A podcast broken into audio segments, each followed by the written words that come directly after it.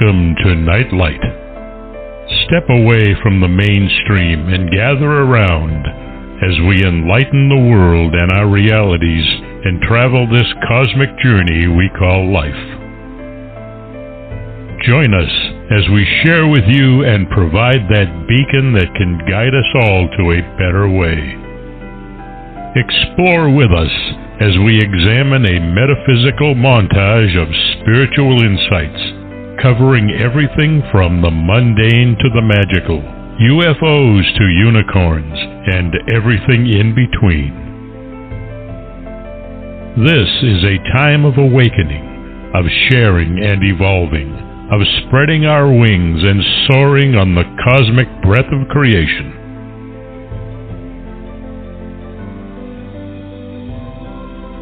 Come and join with other light minded spirits as we weave our lights together to seek understanding, enlightenment, and with a little luck, some wisdom. This is Nightlight, a reminder that you are never alone.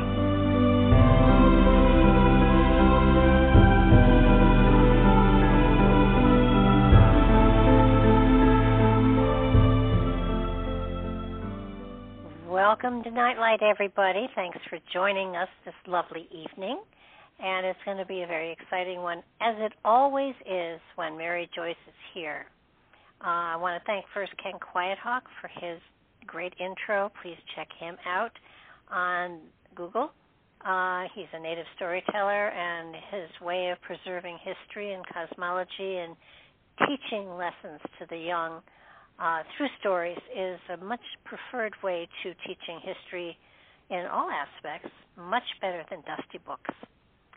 Mary is here with us again tonight, and, and this is always once a month I get to talk with Mary, and it is just such an exciting time. She is the editor of Skyships Over Cashiers. That's www.skyshipsovercashiers which is probably one of the best, most informative websites out there in the field of paranormal and mystical and strange and wonderful things that are happening. Uh, she is a reporter of, um, let's see, how will I put this kindly? Reporters used to verify, verify, verify before they put material out there. They don't do that anymore today, but Mary does and when she has material that she puts up on her website and she reports, you can you can count on it. You can count that it's been investigated and it's been verified, and that she's very sure that this is not just somebody's wild imagination running away with them. And it's refreshing. Now, her website has archives that go back at least a decade or more, so you can get yourself lost in that website for days, hours, whatever always have a snack and something to drink and tissues by your side because her material um, is well put out there. It is well investigated, and it's the kind of website that you can you can actually just just absolutely lose yourself in. The uh, articles are sh- are short but poignant and and well well written, and there's always a good picture too. And I always like to have pictures with my stories and it will titillate you to the to the point where you will be forced to probably go go back and investigate other areas of the material she's put out there and that's what I consider to be the best kind of teaching site out there. She gives you enough to make you curious and and that means that your own creativity and your own imagination takes over and you begin to teach yourself and become a teacher for your own evolution. It's a brilliant way of teaching. It's an amazing way of doing it, and she's done it for a long time. So, welcome to the show, Mary. Glad you could join me again tonight. Uh, thank you. I think we ought to take your listeners um, on a be- behind the scenes tour of what you and I did this afternoon or today. okay. Uh, we are in two locations and and different states. And when um, Barbara called to confirm the time for the show tonight. Uh, she brought up um, something that some of the listeners had brought to her attention, which was that um, uh, I'd, I'd uh, done an posting or and also did, did a, a, radio show with uh, Barbara about Admiral Byrd, and we talked about how he flew into the interior of Earth from the North Pole, and that really got a lot of people concerned because so much evidence points to the fact that it would have been in Antarctica, not the Arctic, not the North Pole. So I know that I was investigating stuff after that, and I'm sure Barbara was too. Um, there are two uh, publications or two little booklets. I, I call them pamphlets because they're really quite short. Um, that have addressed this uh, secret diary that he had. One of them was called The Missing Diary of Admiral Richard E. Byrd. The other one's called The Secret Lost Diary of Admiral Richard E. Byrd and The Phantom of the Poles the last one that I mentioned is uh, it gets into a lot of commentary by other people. The first one is just that basic diary. Now, here's the problem. How in the world can he, you know, how can we decipher where this really happened? Was it the North Pole or was it Antarctica? And I went back and I read his uh, diary real carefully, and I'm going to read the key paragraph. And he said, I must write this diary in secrecy and obscurity. It concerns my Arctic flight of the 19th day of February in the year of 1947. Clearly, it, he has written out the word Arctic, not Antarctica. Uh-huh. So, so when I uh, spoke the last time about this subject, and when I wrote about it on the website, uh, I always go back to the original source. This was coming from his diary. So I use that even though the bulk of the sources say this happened in Antarctica. So we're left with a whole bunch of puzzlements, and it all goes back to the admiral himself. Um, did he just lump both Arctics uh, and just use that term interchangeably? Did he deliberately do it since it was a secret diary? and just to confuse people. Um, I do not know, and I don't know if we will ever know.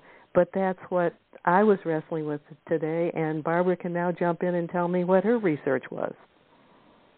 Well, I found um, I have found in, in a number of places um, it, it reported that it was Antarctica, and that made more sense to me. Um, I for, did. Did you get the the article that I, I forwarded to you, Mary? Which is uh, no, I haven't. Okay. Well, what what I found fascinating was it it you can find it in both places, and the article that I found has um, I think four different books that are written by either Richard E. Byrd or Richard Byrd, Richard Byrd, Richard Byrd, and Richard and uh, uh, Richard Evelyn Byrd Jr. So there are four books out there that um, that that seem to con, you know say it was the Antarctica um, story of the second Byrd Antarctic expedition. Um, so uh, it, it's the more that I look into it, I find both. And when when in his diary he says I must write this in secret, my thought there was he's telling you that that he's coding it somehow that it right, and he not... used the word obscurity too. So he this may have been something that he did just to mm-hmm. hide where this place really was. I'm kind well, of leaning yeah, that that might be the case because um you know the North Pole technically is in the water, so he would have had yeah. to have landed in in uh, Greenland or somewhere else.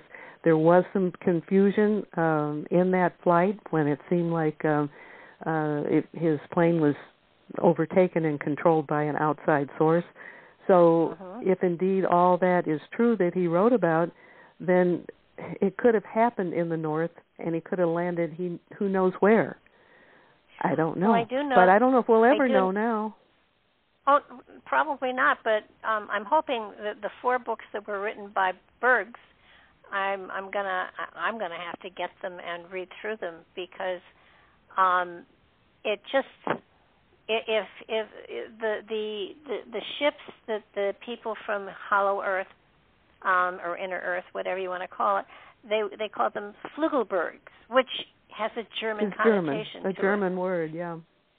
And uh, the swastika was on uh, a number of their vehicles. Again, you knew that there was a German um, base in Antarctic, and when Operation um, oh crap um, High Jump took place, they told everybody that Admiral Byrd was at the North Pole when he was really leading this expedition at the South Pole.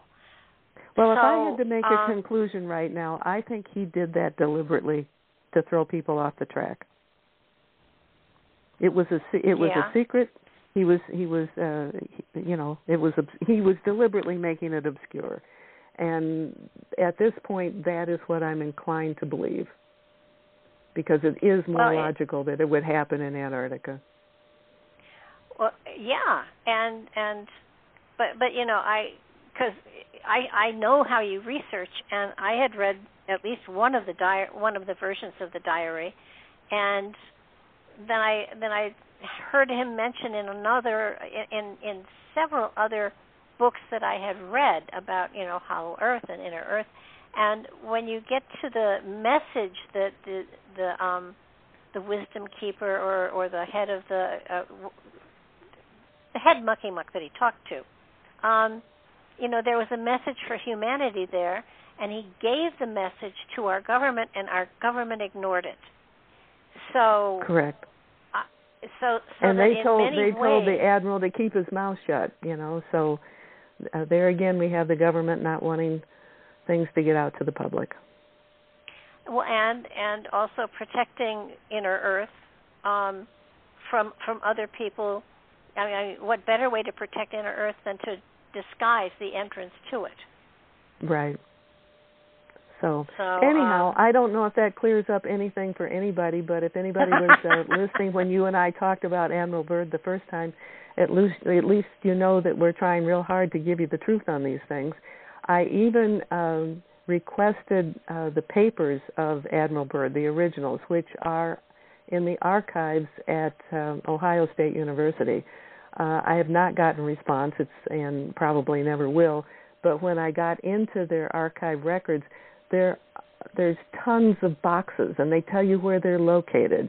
And so I guess if somebody lived right there where the university is, uh, they could go in and and find some of these things because they give you um, like even the one where this diary would be located it gives you where it is located so if somebody is in the area of Ohio State University and want to really do some research on it maybe they can find the original wouldn't that be nice absolutely well you know i'm i'm tempted to I mean, there are four other books. One is The Kingdom of Agartha, A Journey into Hollow Earth, the Marquis um, Alexander St. Yves. Oh, I forget. I can't read that. It's French. Um, the but Missing Diary. I, but see, you, you're getting into secondary people. Yeah. Well, you that's know, why. I thought that the four books by the Byrds would be mm-hmm. probably more authentic so, and right. I didn't realize that that there was um there was a second uh exploration uh to the Antarctic by by at the South Pole by um Byrd. So, um it's uh you're right and and you know when our government keeps a secret, you know, strangely, um when it's something like this, they they they manage to lock it down pretty well. So yes, um, they do. I am you know i'm i'm going to i'm going to get those other three books and read through them and see if if there's any information there that might shed some light on this but but he was so specific in saying i must do this surreptitiously surreptitiously and right. and you know it, it, so so by saying it that way i think he was telling you he was coding it in some way and and i don't know um that's that has to be my assumption at this point well, you know, according to the the um, illustrations that we've seen and everything, there's a hole at the top and the bottom. So, It could yeah, be Yeah, but somebody one. else. Those were not part of his diary. Those were put in by whoever put put it together. So okay. all we really have to go by is what he supposedly wrote himself. And uh, well, when I've so been, anyhow, when I've when I've managed to get through the books by the Byrds, um, I'll see if there's anything in there that can clarify this for us. Otherwise, I welcome everybody else's investigation. I think it'd be kind of fun to see if anybody can, you know, scrape up anything that you and I have have missed or will miss.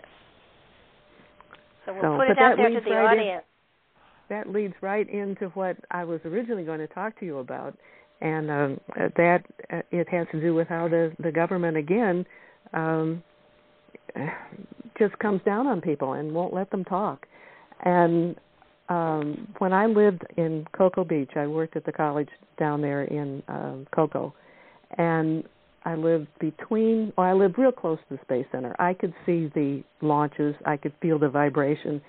Uh, so I was right in the heart of it. And uh, one of the more memorable people that I met when I lived there was um, um, an astronaut, and he's the only astronaut I've actually, you know, met in person and talked to and his name is Clark McClelland. Now, Clark, at the time I met him, had been an aerospace engineer for NASA for 35 years, which is a long time. And yeah. because he was an engineer, uh, they wanted to capitalize on that kind of um, skill, and they tra- he was trained as an astronaut. Not that he was going to be shot out into space, but they wanted him to be what they call a spacecraft operator this means that he could test the vehicles before they would go. If there was a problem when they were when the space shuttle was out there, um, he could uh, oftentimes fix problems from mission control because he was an engineer and an astronaut. So he had two really key positions.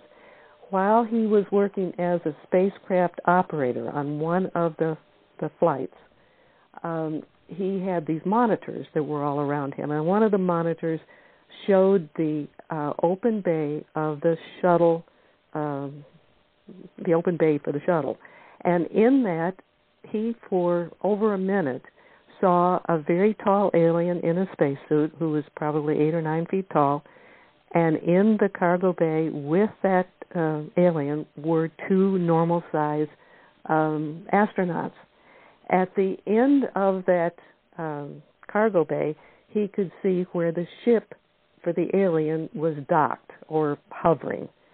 Um, it wasn't like what we expect um, a UFO to look like or a spaceship to look like. It looked like a real smooth winged um, flying creature in a sense, but very smooth, very um, stylized. And um, he talked too much. He he thought that the people uh, the the public had a right to know more than NASA was letting um, them know, and uh, he he he spoke out a number of times. He uh, also spoke out um, about the space shuttle, uh, not the space shuttle, the the disaster that we had back in um, uh, the 80s when the, uh, the space shuttle went down. Yeah, when that crashed yeah. or blew up, and yeah. um, before that happened, he and some of the other people who worked at the Kennedy Space Center were very concerned because they had allowed, um, I think he said, uh, 18 or 19 uh, Libyan nationals to work at the Kennedy Space Center. And he thought that was just idiotic, as did others. But they were threatened that if they made a you know stink about it, that they would they were threatened with prison and he quote said, "I came close to being put in that prison because he felt that it it was really really wrong."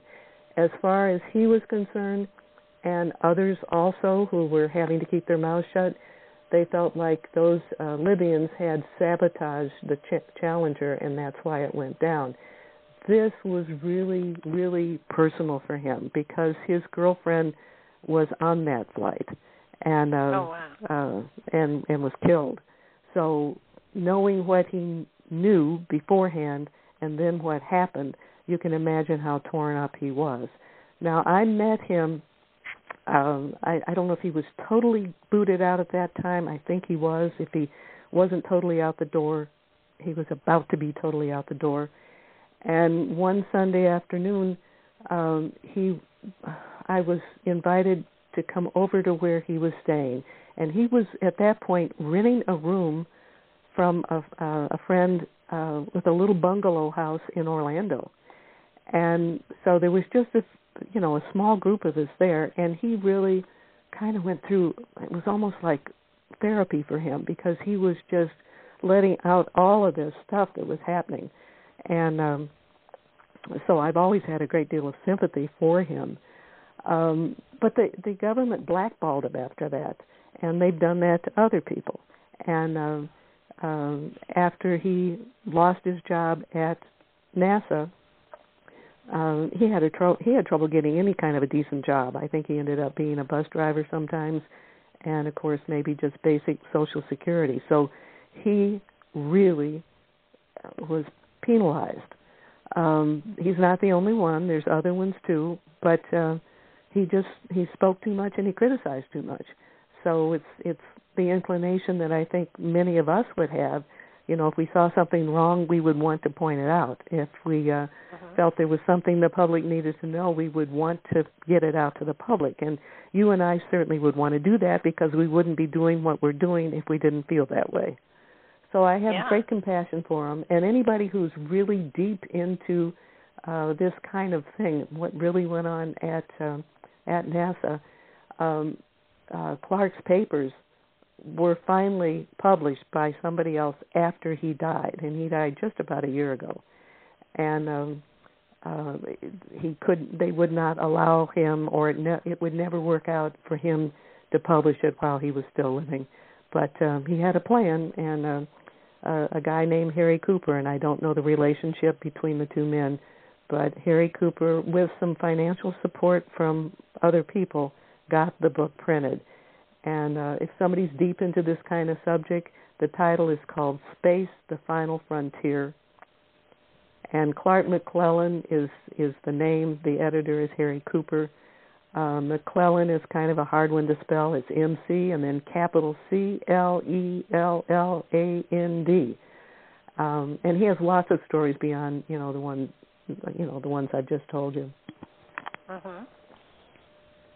I'm taking a well, breath. you know, I okay. um, I, I I think I think that you know all of us have have seen uh, it, it, it it's been called conspiracy and yet it's not because um I had I have a friend whose father was one of the um military guards at Area 51. Now, this man was in the military for a very long time, and when he um when when he was you know dying even she said to him you know can you tell me what went on and he just looked at her and winked and mm. it was it was sort of like i, I you know there is i don't know there is a mentality within especially the military that that you know if you are told something you do it you don't you know it, there, there's it, it it really is uh, they threaten your life and you believe it. I mean, if mm-hmm. somebody said I'm going to kill you, I I'm not sure I'd buy it. But um in situations like this and, and I think, you know, I I go I go back to Tesla because it feels to me as though he was actually murdered. But but his his life was destroyed because of what he wanted to share with the public and and wasn't able to. And these are not these you know these are not isolated cases it happens all the time and when you think of our our government you don't think of a government that will will heavy handed people to the point where they they're afraid to talk.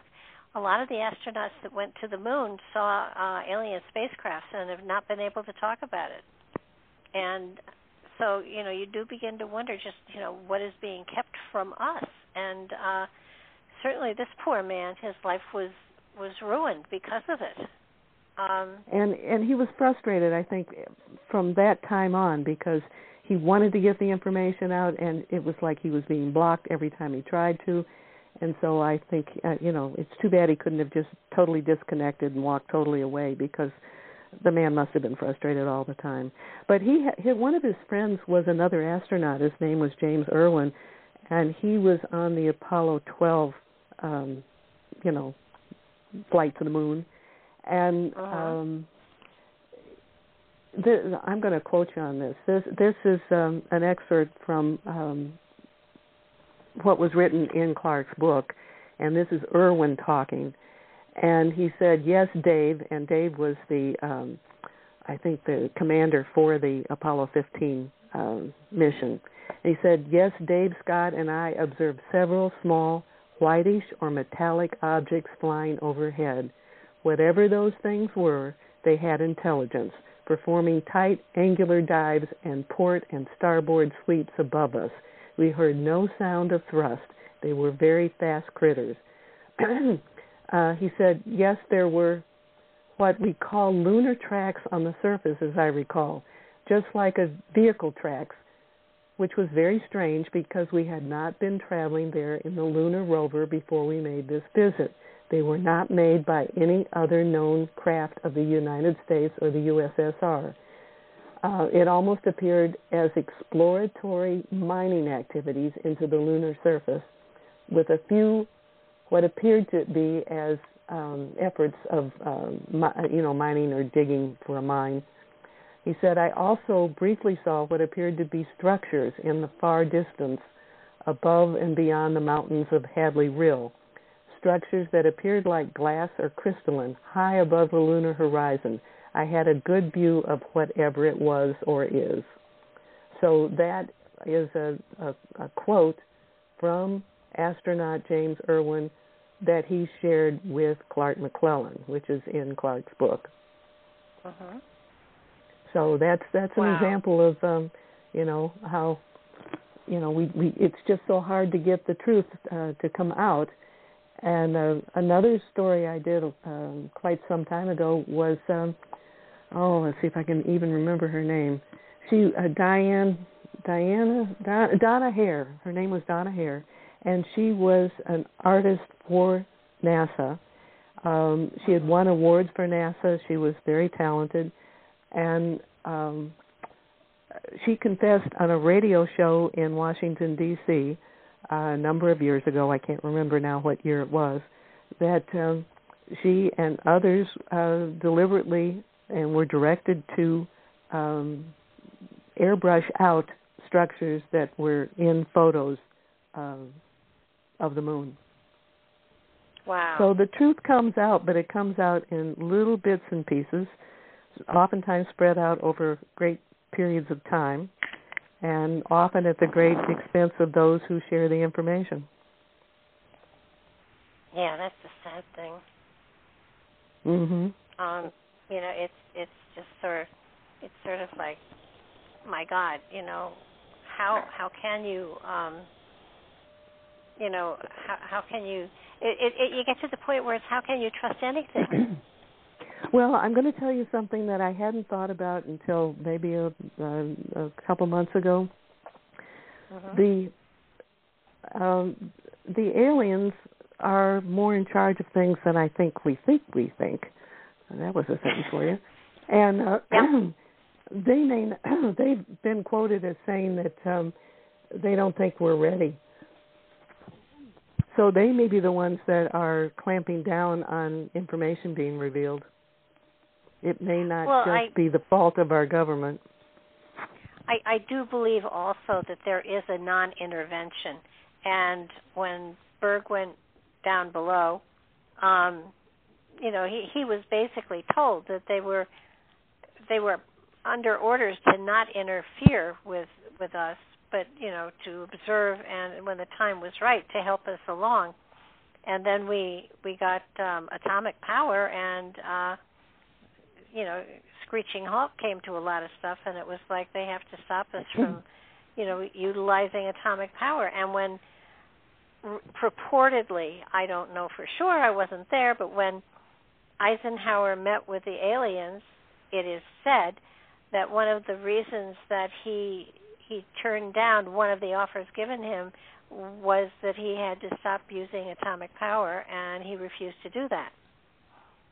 So it feels like I, I it makes sense to be a non-intervention because certainly I think somehow I, I think we we shouldn't have discovered atomic power. I, I think that you know we were in enough trouble when it came to killing each other before that happened. But so so my thought is, you know, I know that there are aliens that that have helped out certain people in certain places, and yet if they've been here for centuries or or millions of years, as some as some of the races say, um, in in many ways they were here before we were, so it's actually their planet, sort of, and uh, and yet they can't give us the technology that would help us to get to the place they're at because they're not really permitted to because of that non-intervention code. And yet we've reverse engineered a lot of their vehicles theoretically.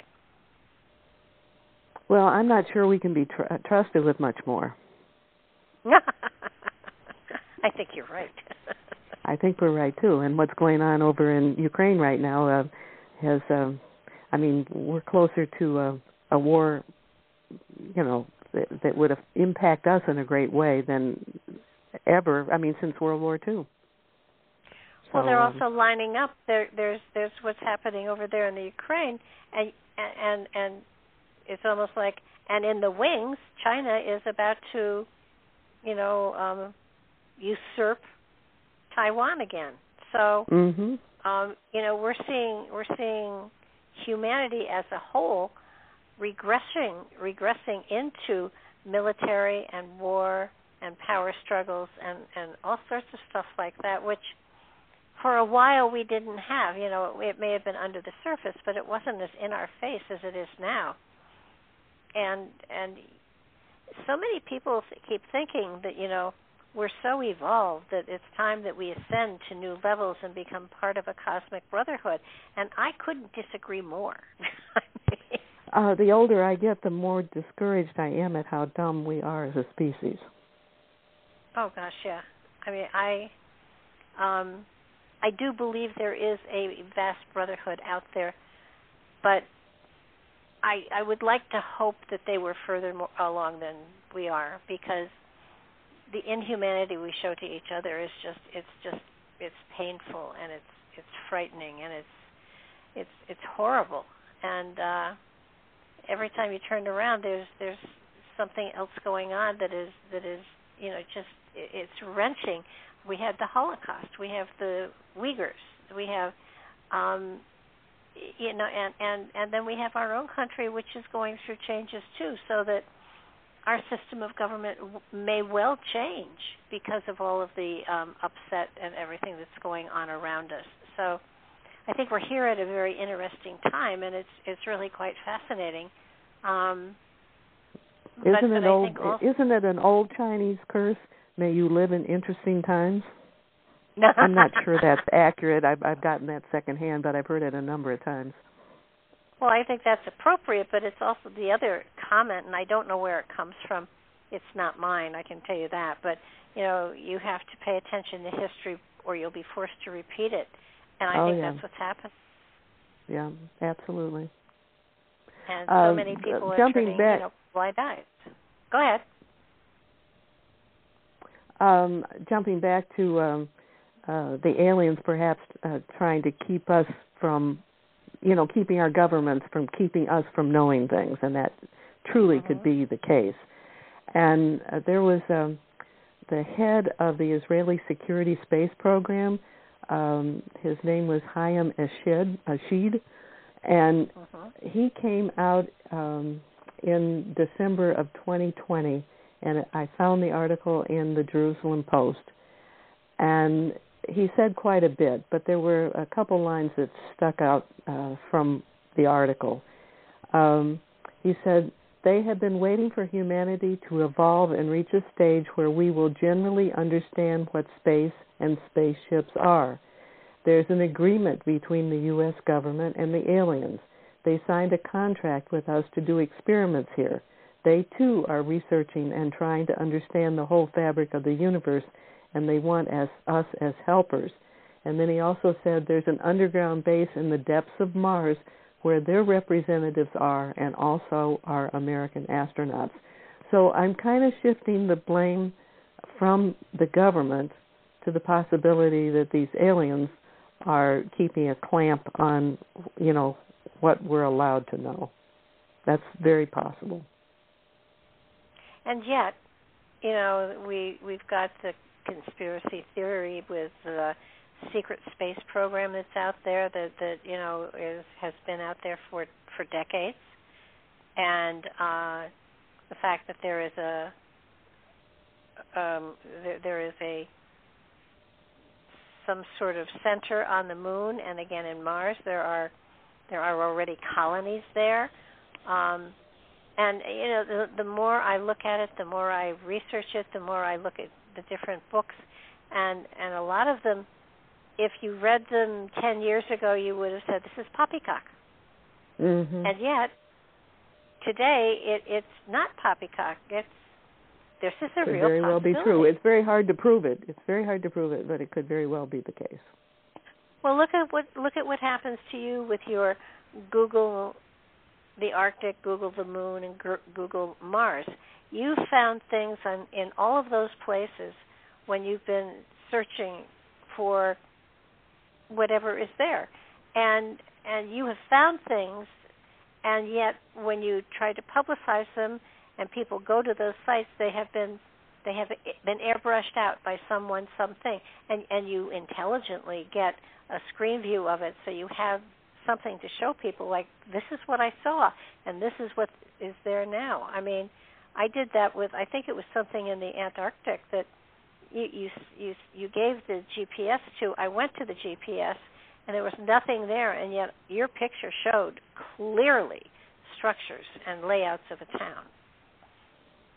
Right, and so, you can go and, and and you can put the two, uh, you know, the one that they've messed with and the one that I originally found, and if you look real carefully, you can see hints of what I had mm-hmm. seen in the first photo, but never enough to be conclusive.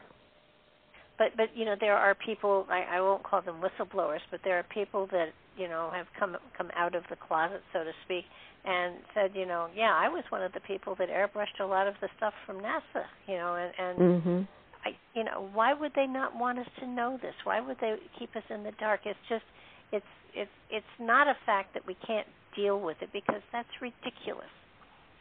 But um, there are other countries, like in South America, where where the UFO material is is free. It's out there. They talk about it. It's there. This is mm-hmm. what happens. So so the United so, States. So we're the is, worst. That we're the worst at uh, covering it up, I guess.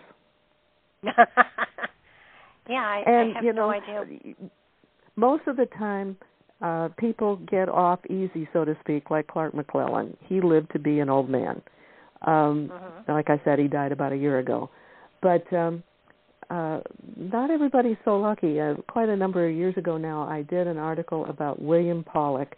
William Pollock um, designed the security system for Area 51, also for Air Force One, which is the president's plane. And I have met his uh, wife, uh, interviewed her, and she is absolutely convinced that uh, he was killed. And they can do it in a way where it looks like you know it was natural causes, um, but um, she absolutely believes that. And uh, one of the stories that uh, she shared with me, that was one of his stories, was that they um, uh, he had to go to a meeting at Tonopah. Tonopah is out in Nevada. It's it's a little bit more secretive than Area 51, or a little less known. And mm-hmm. um, when he went into this building uh, where they were having this this meeting, where everybody was going to present their information, this plane pulled up as close to the door as possible. This man got out with a briefcase he was described as having um, like high European style uh, clothing or suits and, and shoes. The man sat in the back and he listened to everybody present their information. Obviously, it would be top secret type of information. Uh, uh-huh. He spoke briefly, I guess, at the very end, and um, Bill told his wife that he spoke in high German.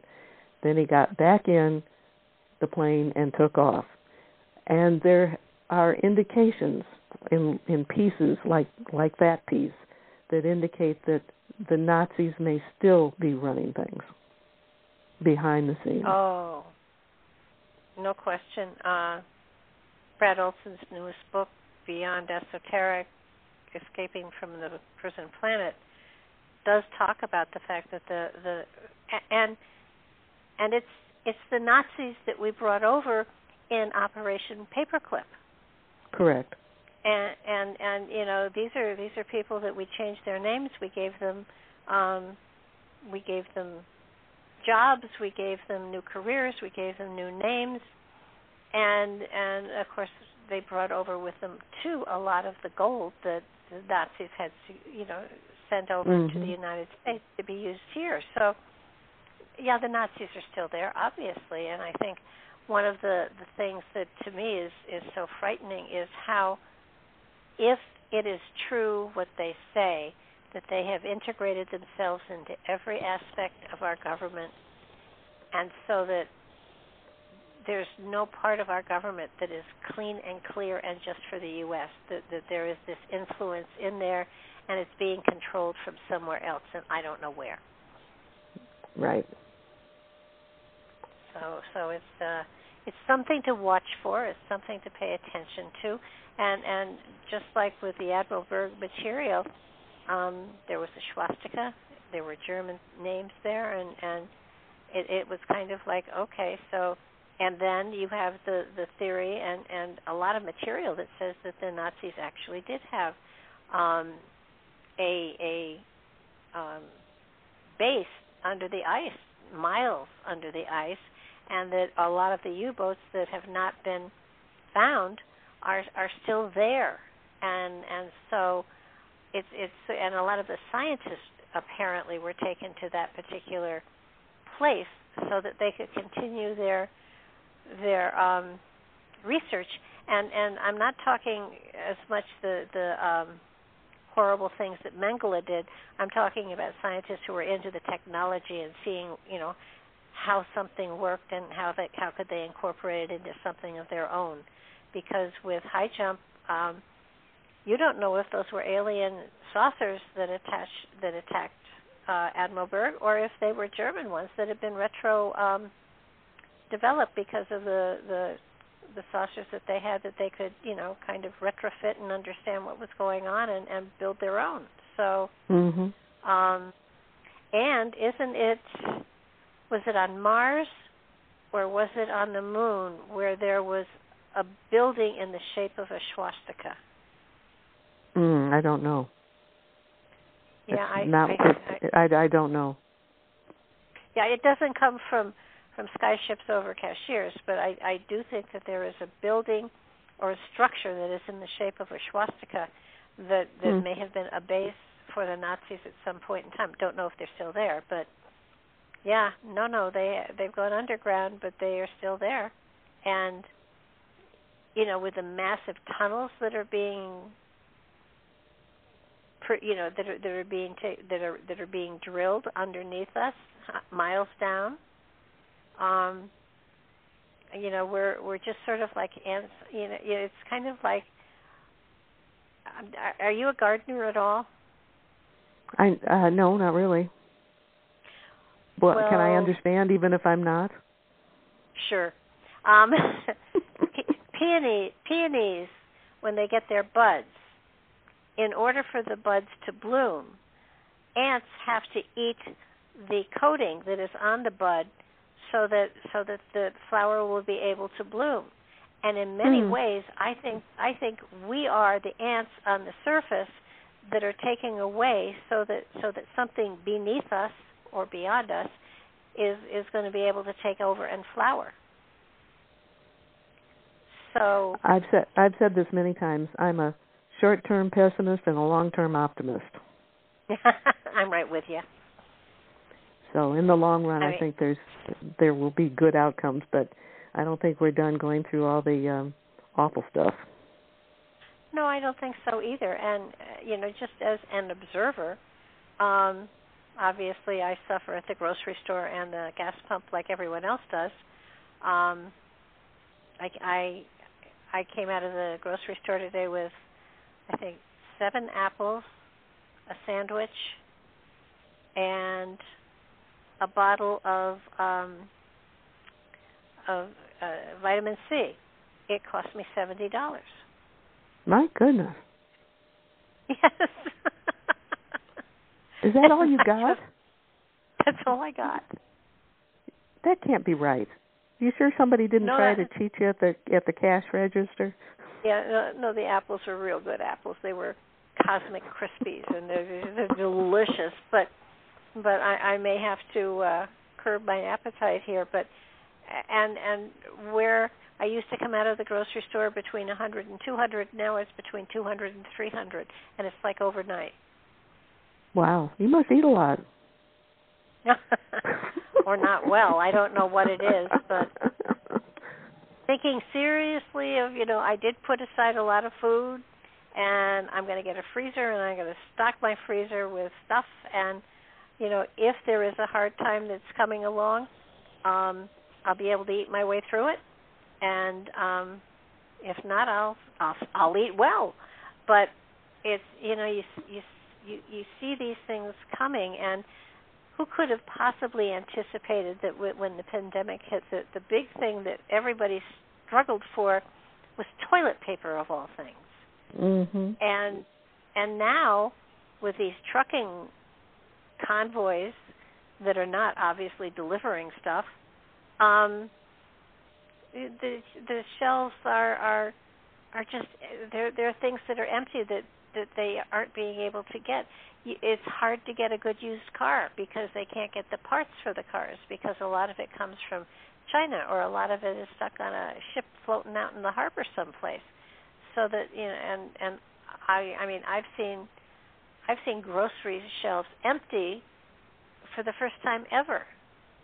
You know that the, they just can't get the food in. It's not that it's not available; it's that the the stores can't get the material. So. Right you know, it's I, I think that we're seeing um, a new form of government is going to take over. I don't know what it's going to be. Um, wish I had, you know, wish I was that good a psychic, but I'm not. All I know is, in order for humanity to move forward, we have to tear stuff down before we can build stuff up, and that's what we're seeing. So we're the tearing part. Yeah, yeah. I mean, it's well, a few people, a few people who've been real rascals are beginning to get caught. So that's, that's kind of good. That's that's that's encouraging. By the way, Very. I felt real strongly about this, and I posted something on. uh We have a Facebook page for the website, and mm-hmm. um I found a cartoon that was actually done by a cartoonist that I worked with when I worked at the Orlando Sentinel, um and it has a little boy at one computer, and he's saying to the adult, I'm being cyberbullied. And the adult at the other computer says, Tell me about it. And it's a cartoon of Uncle, Sa- Uncle Sam being whacked over the head uh, with a cartoon of Putin, which says Russian hacks. And so I, I used that cartoon, and then I just said, with the rumblings of war in Ukraine, computer and electrical grids far beyond that region could be attacked, including those in the USA. Make sure you have lots of cash that's readily available. If the systems are taken down, even for a relatively short time, it could be a problem without a stash you can access. So I just was feeling that so strongly I had to put it on the on the Facebook page and that's not generally what I do. I generally post um things that are on the website um, mm-hmm. on the Facebook page. But, just just an intro thing, with a link to the website to the website. The other thing that's happening, and and um, they're finding that people in in DC are suffering from the uh, the uh, Havana the Havana syndrome, where um, electronics were used to get at people's heads and cause headaches and blackouts and all sorts of things and it, the first time they saw it was in Havana by our um, embassy, but but it, it's occurring now in Washington D.C. as well, and I think that's something that that you know people have to also be aware of.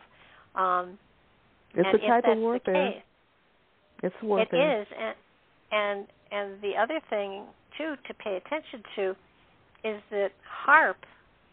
um, was ori- we were told was originally set up to help um, to help with the weather, and I believe they have used it as a weapon rather than anything else.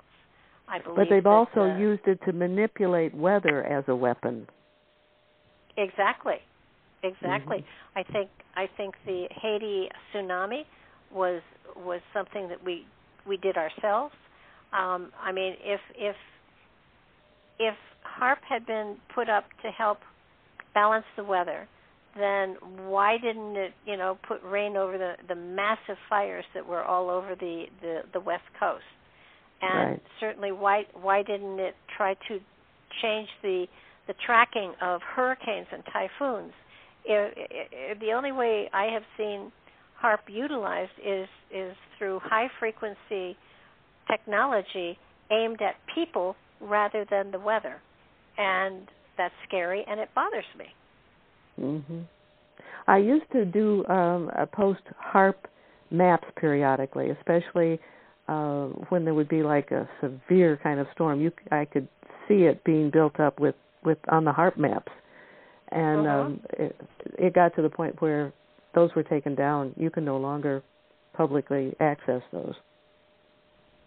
No, it's it's um, and, uh, between that and chemtrails, and I used to laugh at chemtrails. Now I am not laughing. Um, what's what's happening to our environment? What's happening to our food? Um, you know, it's it's sort of like how do you keep clean and clear? And Mhm. uh, you know, I, I I think we can. I think that that being aware and alert and paying attention and being able to uh, discern what is conspiracy theory and crazy people and conspiracy theory that's accurate and and because the two are so similar it's hard to tell the difference Mhm. Right now, I think we're being dominated by crazy people. yes i would agree I, I think Uh, that's a much bigger problem. I mean, I cannot believe Well, the kind of people that get in positions of power and control who are absolutely radically I don't know. I don't have winning words for these people. So Well, they're either incompetent or or they are um they're they're not crazy because I think they know what they're doing and or they are putting into positions of power people who are incompetent so that they can run rampant over them. And that's really a very intelligent way of taking over without taking over. Right. You know, why go in why go in with a coup when you can put people in power that are incompetent and they're going to screw the government up so that all you have to do is pick up the pieces when everything is said and done. Right. It's it's Anyhow, let's. Well, I'm going to switch. Yeah. I'm going to switch this because I think we the, that your audience deserves to have a more upbeat thing to end on here. And uh, I this this just got posted. I haven't even sent out announcements of it, but it, uh, the webmaster put it up today. The title is "Boy's Past Life as a Fighter Pilot: Incredible Proof."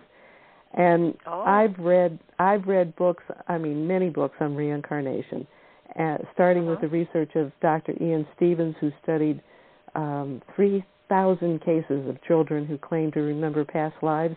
In fact, he Uh-huh. devoted uh, much of his 50-year career uh, at the University of Virginia School of Medicine to documenting this. Well, none of his cases come close to this, and none of the cases by other researchers come close to this. This is the most incredible past life story I've ever seen or read, and it's it's written in a form that's easy to read. The book is called Soul Survivor. If anybody is interested in the topic, it is worth reading. And what makes it work is the the father of the little boy was adamantly opposed to the possibility of re- reincarnation. He really fought it every step of the way. And so he was absolutely driven to disprove these things that his son, who was a toddler, or would say. Well, it, it didn't work out that way. Everything he found uh, just proved that what his son was saying was true. And uh, it makes for a good read. And if you're the least bit interested or cur- even just curious about reincarnation, great book to read called Soul Survivor. Oh, there is there is definitely truth to that, and and interesting you say that because the next show that I'm doing with Solaris Blue Raven, uh, which is supposed to be this Sunday, but we're going to move it to the following Sunday, is on past lives. Okay. So we're going to be going into those too. I, I think there is great validation for the fact of it. Just look at the Dalai Lama. Um, that that's you know that that deals with reincarnation. You know, right off the bat, because when one one dies, they go for a search to find where he is reincarnated, and and he has to pass a number of amazing tests in order to be, you know, claimed to be the, the new Dalai Lama, and then they school him and teach him and and you know groom him to take over, and that's that's how this last Dalai Lama got got uh, picked. And this Dalai Lama is is an amazingly wise man, so that uh, having gone through that process is really quite quite amazing. So definitely we will we will check that out, and um, you know I will have to go now that the show's almost over. I'll have to go to your website and check it out because. But one of the I, things I, that uh, this isn't the most incredible part of the story. It's just one where I found good visuals for it, and I've got pictures of um, three of the GI Joes. One has dark hair, one has red hair, and one has blonde hair, and and those were his toys. And um, he named them. Um, he was little, and he gave them uh-huh. names that his parents couldn't understand where the names had even come from, um, because they didn't know anybody uh, by the names of Billy, Walter, and Leon. Um, when his dad got deep into his research, um, he found out that uh, three of this little boy's um, fellow pilots back in World War II had those names, and oh, wow. the hair color the hair color matched the um, the men themselves and the names. Oh, that's amazing. And they even found yeah. they even tracked down. Um, he had a, a sister that was still living, and uh, I've got a great picture of the two of them together. And he looks so thrilled to be next to her. And even though he's a little boy, he's got uh, his arm around her almost like a big brother, and he was her big brother. And uh, he knew some stuff um, that she had that nobody else knew she had. And um, so it was things like that that uh, helped prove um, that you know he absolutely had a past life. So well, I, I think I more, think more I think more people need to consider that reincarnation is a reality. Absolutely, and and you know there are there are some people that you know fake it, and then some people that that are that are authentic like this. And um, I think there's one about about a little boy too in Mongolia. I think I my sister I think sent me a um, a link to that. Not I'll go look for that to see if I can find it. Um, it, it is it's it's a fascinating thing, and it can give you great information and insight so long as you're not using it to just play around and avoid the reality that you're supposed to be living now. Right. But it can give you a greater depth of understanding of what's going on as well. So, as we draw to a close, I want to send everybody, once we're off the air, to www.skyshipsovercashiers.com. It's a fabulous website, and you will get lost and enjoy the trip. And and Mary, thank you so much again for being with me again. This is this is one of my favorite shows of all of them.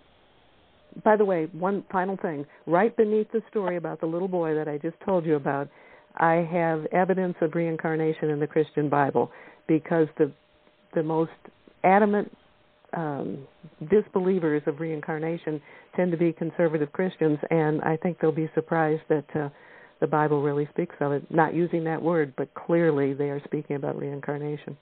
So oh, with that, absolutely. I will wish I will wish you all a good evening.